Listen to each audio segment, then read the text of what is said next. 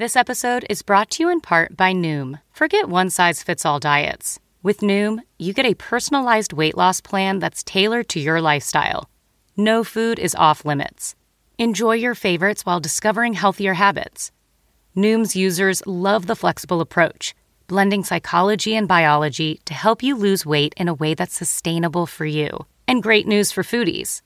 Noom just released the Noom Kitchen Cookbook with 100 delicious healthy recipes. Stay focused on what's important to you with Noom's psychology and biology based approach. Sign up for your trial today at Noom.com. That's N O O M.com. Grab your copy of The Noom Kitchen wherever books are sold. Welding instructor Alex DeClaire knows firsthand how VR training platforms like ForgeFX can help meet the demand for skilled workers. Anywhere you go look, there's going to be a shortage of welders. VR training can help welding students learn the skills they need to begin and advance in their career. The beauty of virtual reality is it simulates that exact muscle memory that they need. Explore more stories like Alex's at meta.com slash metaverse impact.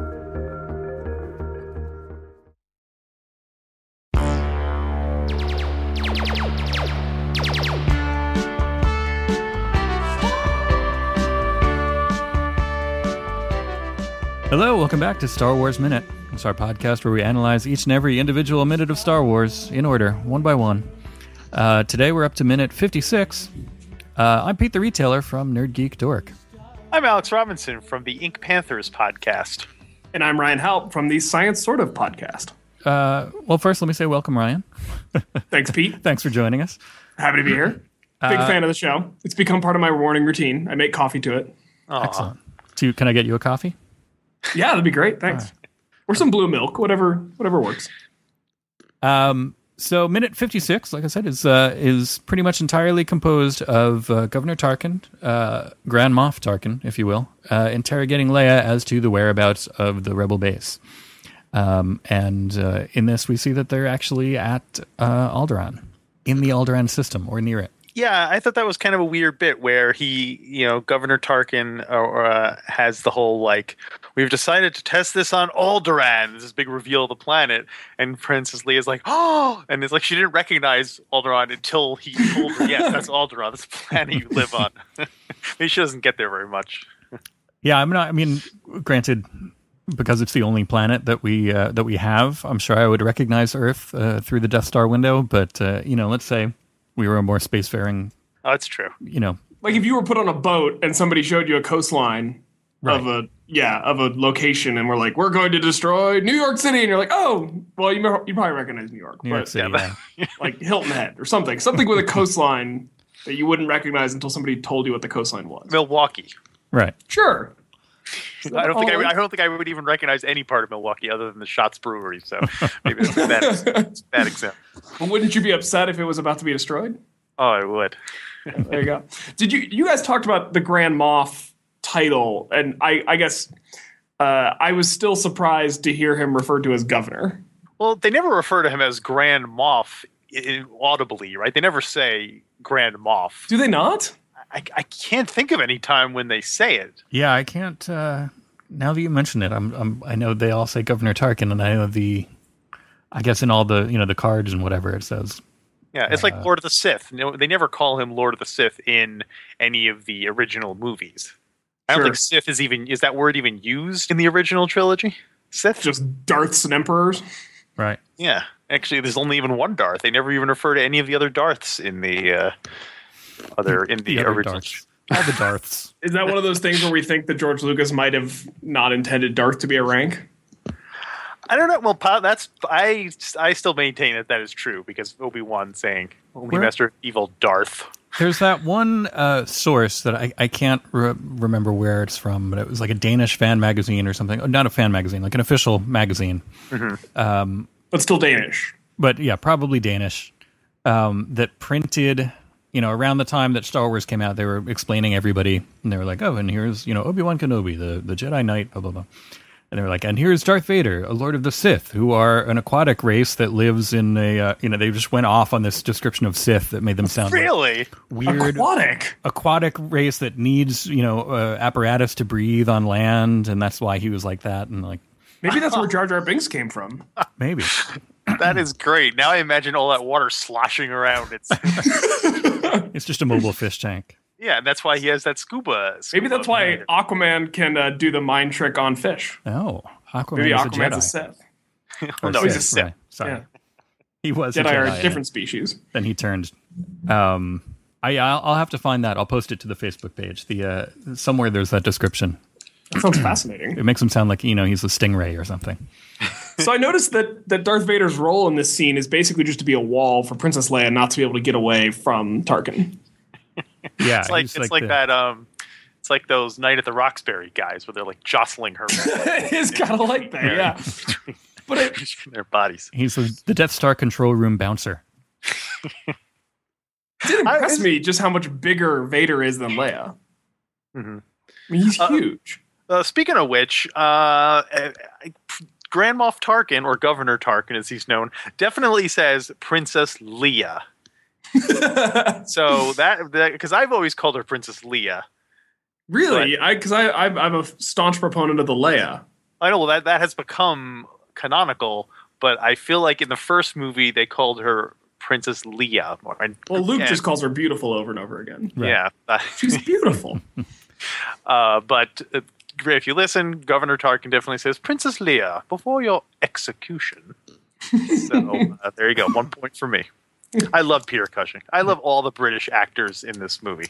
I mean, this minute is mostly just him waxing poetic. and I love Princess Leia's. Uh, the the more you tighten your grip, the more star systems will slip through your fingers. Like it's so that's that's one of those lines. Like they say that Yeah, these lines are made to be read in like George Lucas clearly never spoke this stuff out loud. it sounds so silly when you say it out loud, but awesome. And it was all. She also said it right after he was literally gripping her face, and she slipped out of his fingers. right. Oh wow, Oh. that's true. I never even thought of that. Yeah, yeah, because he's really grabbing it. Like he's just he's got her face. Um, She's like a star system. yeah. I wrote down that it's uh, it seemed kind of like lyrics, like she's quoting to him. You know, like like hey man, like the more you tighten your grip, the more star systems will slip through your fingers. You know, like It kind of it kind of makes me bummed out that now now that I'm thinking about it, that there wasn't a scene between Peter Cushing and Alec Guinness, since they're arguably two of the best actors in this entire movie. yeah, Yeah, that would have. You never get to see any of the. Christopher Lee doesn't get to act any of the good British. Like you never get to see any of those three guys in the same uh, shot. Well, obviously by the time Christopher Lee came in, the other two were dead. But no, they could have used some computer trickery to do that. Wouldn't be the first time. they could have So- had a dance number together. So Alderaan has no weapons. No, it's a it's a peaceful planet. This, How yeah, does I, that work? I wrote that Is down. it- I was like, wait, no weapons, really? Like, is it the Costa Rica of the you know galaxy? Well, I looked it up, and Mm-hmm. uh, uh, it turns out that after the horrors of the Clone Wars, they decided to institute a strict pacifist policy. Uh, And so I haven't watched any of the Clone Wars cartoons. Is is Alderaan really involved in the Clone Wars? I have no idea. This, uh, I haven't watched them either. This is a pre Clone Wars, pre Special Edition, pre uh, prequel source that I'm referring to. So it might might have all been rewritten by now. Yeah. This was a- this was a Belgian fan magazine. Yes. So, so do you think do you think it was Space Jimmy Smits that made the rule that there are no weapons? No, apparently he's part of the. Um, uh, he was not a huge fan of it. I mean, he went along with it, but um, you know, Leia and and you know, Bail Organa and Leia are are kind of the forefront of the well. You know, we say no weapons, but these guys are really doing some bad stuff. So maybe we need to kind of like you know just take up arms against them this one time. So it's almost like Alderaan's coming out of its isolationist period, much as the U.S. did. Yes, they were. They were actually about to join the rebellion, like officially. They were like, "Oh, well, well, yeah. Well, I, I guess you know it's about time. We should sign up." And then they blew up. Well, I guess I guess the thing that always confused me is how is her telling Tarkin that they have no weapons an argument for not destroying it? Like they won't be able to do anything if you try to destroy it, so don't. Like, well, I doesn't make- think I think she's at that point is probably just panicking. You know what I mean? She, she's not really coming up with a rational argument. She's just sort of like, uh, like her urge is to fight back, but they have no weapons. So you know what I mean? Even though it makes no sense, you're right. She she should have just said, oh well, at least our weapons will be safe because there's none on Alderaan. You know, and then he would have been you know, Well, but really, what she should have said is like, "Well, I what about the secret weapon on Alderaan that will reflect the beam back at you?" Right. We have no weapons except for that giant mirror. As a professional welder, Shayna Ford uses Forge FX to practice over and over, which helps her improve her skills. The more muscle memory that you have, the smoother your weld is. Learn more at meta.com slash metaverse impact. Well, uh, should we talk about? I, I should we talk about the logistics? Maybe we should say the logistics of planet blowing up for next minute when we actually see the destruction. Those are where all my, my notes are all for the next minute. Yeah. Okay, so we Right. we'll, we'll we'll leave that stuff for. Uh, although one thing I have to wonder is when the Death Star came into Alderaan's orbit, like what was everyone on Alderaan doing? Were they like panicking? Were they all you know? Because if I'm on a planet and I suddenly see this Death Star orbiting us, I'd be like, this is not going to be good. Well, the Death Star's pretty far away. Well, but Um, they must be able to see it. I don't. Right? I, I actually would doubt that they could, unless unless they actually were looking with a telescope. I don't think the Death Star would be visible to the naked eye from that distance. You don't think you don't think like the planets have some kind of like uh you know radar system where if, if a large if a thing the size of a moon came into that close where you can see it that there wouldn't be some alerts or something. Well, I would hope they'd have better space protection than we do. Well, probably, but at the same time, it, it probably wouldn't be accessible to everyone unless you know how like sometimes we've started getting those alerts on our smartphone uh, where it says like you know hazardous weather warning. So maybe they have some sort of smartphone hazardous space debris Warning. warning. Death Star in area. right. You know, I- just I- like, I what the didn't- hell does that mean? What is a Death Star? I didn't actually try to estimate the distance, but based on the fact that from the Death Star you can see all of Alderaan and it's not that big, it's not taking up that much of the field of view, they must be pretty far away because it was only it's only the Apollo astronauts from 8 through 12 or I guess 8 through 17 that were able to actually see the Earth as an entire sphere because anything anything before Apollo 8 which Apollo 8 actually went and orbited the moon, were too close to the Earth to actually see the entire globe. Mm-hmm. Okay, but you can see the entire Earth from the moon, correct? Correct, but So it's, if it's a lot bigger, it's a lot bigger than it looks in the window of the Death Star during this scene. Right. Right. Well, also we don't know how big the we don't really have a sense of how big the Death Star is compared to. They refer to it several t- times. At, well, Luke refers to it as moon, A like small but- moon. Yeah, small moon. So who knows? And I, I mean, I also maybe you know maybe this is an inaccurate uh, jump to make, but I also always kind of assumed Alderaan was supposed to be a metaphor for Earth. Or a stand-in for Earth, and and when I looked it up on Wikipedia, it does have an orbital period of 364 days and a rotation period of 24 hours. So it seems It's like they were trying Earth. to make it Earth-like. So We have no And it weapons. has- yeah, well, if, if only. But yeah, so uh, it seemed like the Death Star was pretty far away. So it doesn't surprise me that nobody on Alderaan was alerted in time to actually do anything. I just like the idea of Space Jimmy Smits like and everyone panicking and picking up their Cuisinarts and stuff and running for the running for the uh, See, I like the their idea spaceships. of like all of a sudden, you know, like if all of a sudden there were two moons, you know, like some people would be like, "Hey, look, there's two moons," but a lot of people would just be like, "Yeah, so what?" and just keep going. Like if, if right now today we just looked out and there was another Yeah. small thing that looked like a moon next to the moon, everybody would be like, "Huh, that's funny. All right, coming to work." You would just assume it was some like advertisement for some show on TNT or something. Exactly. Or a really good opportunity to go surfing.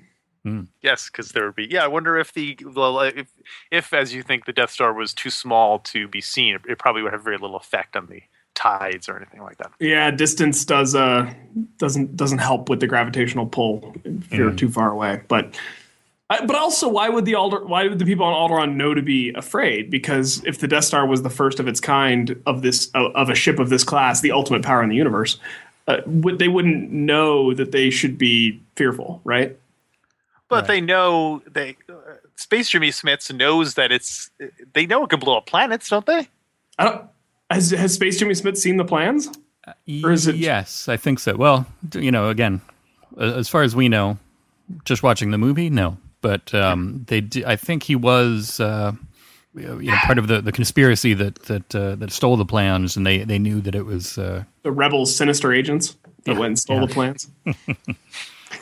so is, is Space Jimmy Smits on planet in this scene? I assume so because um, Princess Leia is in her message to Obi Wan Kenobi says, "You have to bring R two to Alderaan. My father will know how to get the plans out." Ah, yes. Hmm. So uh, I'm assuming J- Space Jimmy Smits meets his end on uh, on uh, when In Alderaan is destroyed. Yes, Yes. maybe if she, unless she gets up the information, we'll see. That's true. The minute does end right before she answers. It's very suspenseful. That's true. It is. It, it's suspenseful. It's it's a it's a well shot scene too. I, I noticed that that uh, you know adding to the suspense, just the kind of you know the way people are on camera when they're talking and the the kind of you know tightness of it, kind of artistically, it's it's it's a really good, uh, really well done scene. It is. I like to point that out when I you know when we come across it. I mean, uh, Are you saying it's a rarity in a George Lucas film for that to be the case, or what's what's Uh, not so much in this, here? in this movie. I mean, uh, but again, this could be me. You know, do I like this kind of directing because this is a movie that I've seen the most, and this is my, you know, this is my reference point. Mm-hmm. Like, is every other movie good or bad because it's like or or unlike Right. this scene? It is the Socratic ideal Yes, movie. for me at least. Yes. Well, all right. Why don't we get on to the next minute uh, tomorrow? And uh, anyone else have anything else for this one before we close it up? Uh, I had one note that said uh, the DJs in the back. There, there are those guys who are like like DJs in the big booths in the back of the Yes. of the control room for for no real reason. DJ Death Squad Commander.